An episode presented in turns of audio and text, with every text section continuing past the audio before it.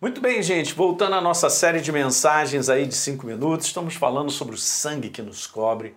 Na verdade, isso aqui em Êxodo capítulo 12 já estava apontando e mostrando que um dia Jesus seria esse perfeito sacrifício, né, que compraria a humanidade pelo seu sangue, resgatando do império das trevas.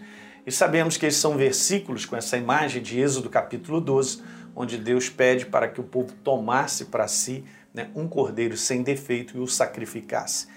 É verdade que ele foi sacrificado na parte da tarde, assim como Jesus entregou seu espírito e disse: está consumado no último sacrifício da tarde. E no verso número 7 também pediu: olha, pega um pouco desse sangue e passa na, na verga das portas, né? nos umbrais das portas, para que possa ser um selo, um sinal, como nós lemos aqui, justamente ó, um sinal para indicar as casas que pertencem é, o povo de, o povo de Deus, né?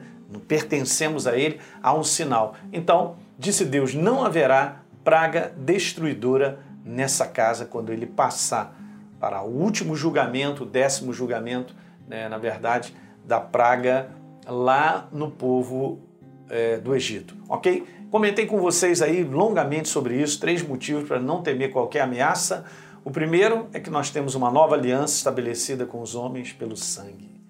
Muito bom. Segundo motivo é que através do sangue nós fomos libertos do domínio e autoridade. Então exerça a tua autoridade, o teu domínio sobre as ameaças. Em terceiro lugar, que eu comentei no último vídeo, é que Jesus, através do seu sangue, ele pagou um preço para que eu e você vivamos com saúde. E lemos Isaías capítulo 53, Mateus fala de Isaías 53, li outros versículos onde Jesus dá uma declaração de que a doença é um cativeiro, tá certo? E ele tem e está escrito que é a vontade dele nos libertar desse cativeiro. E agora, para ir terminando praticamente a nossa série, eu vou falar sobre quatro conselhos durante essa temporada de ameaça né, que nós estamos vivendo. Esse é o momento do mundo. Mas eu falo para você, para você ter esperança em Cristo Jesus, na fundamentação da obra da cruz. Primeira coisa que eu queria te falar é o comando de Deus é sempre para que eu e você não tenhamos medo. Que coisa interessante. Todas as vezes que Deus se apresenta numa situação de ameaça, onde o povo de Deus se encontra, primeira coisa ele vem se apresentar, não temais. Jesus também falou isso para os discípulos.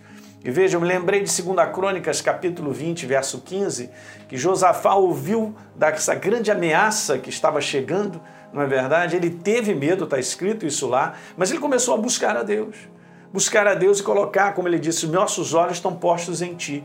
E aí então Deus se levanta na congregação para dizer exatamente assim: assim diz o Senhor, não tenham medo, nem se assustem por causa dessa grande multidão. Eu só coloquei aqui assim, não está isso lá, nessa grande ameaça. Pois essa batalha não é de vocês, mas de Deus. No verso 17, disse assim: tomem posição, disse Deus, ficai parado. Ficar parado, gente, não é uma coisa estática, física, é você ter um descanso no coração que te dá firmeza.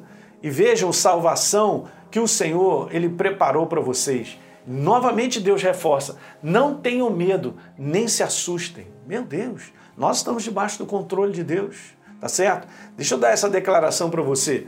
Não seja governado ou dominado pelo medo.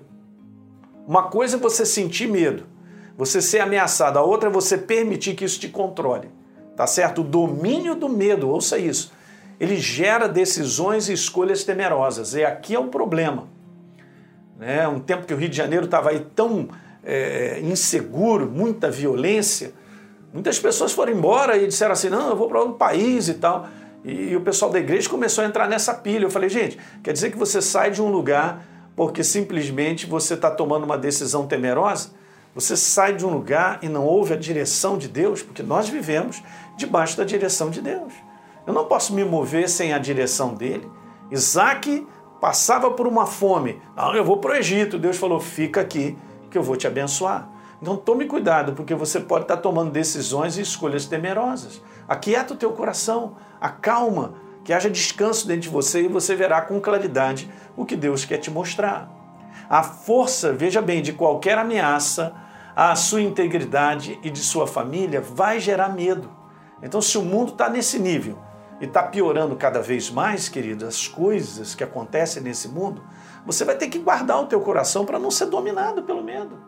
E Jesus disse algo muito legal para a gente terminar isso aí. Não tenha medo, porque Deus se agradou em dar o reino dele para nós. Nós estamos inseridos no reino de Deus, porque está no nosso coração, pertencemos a ele.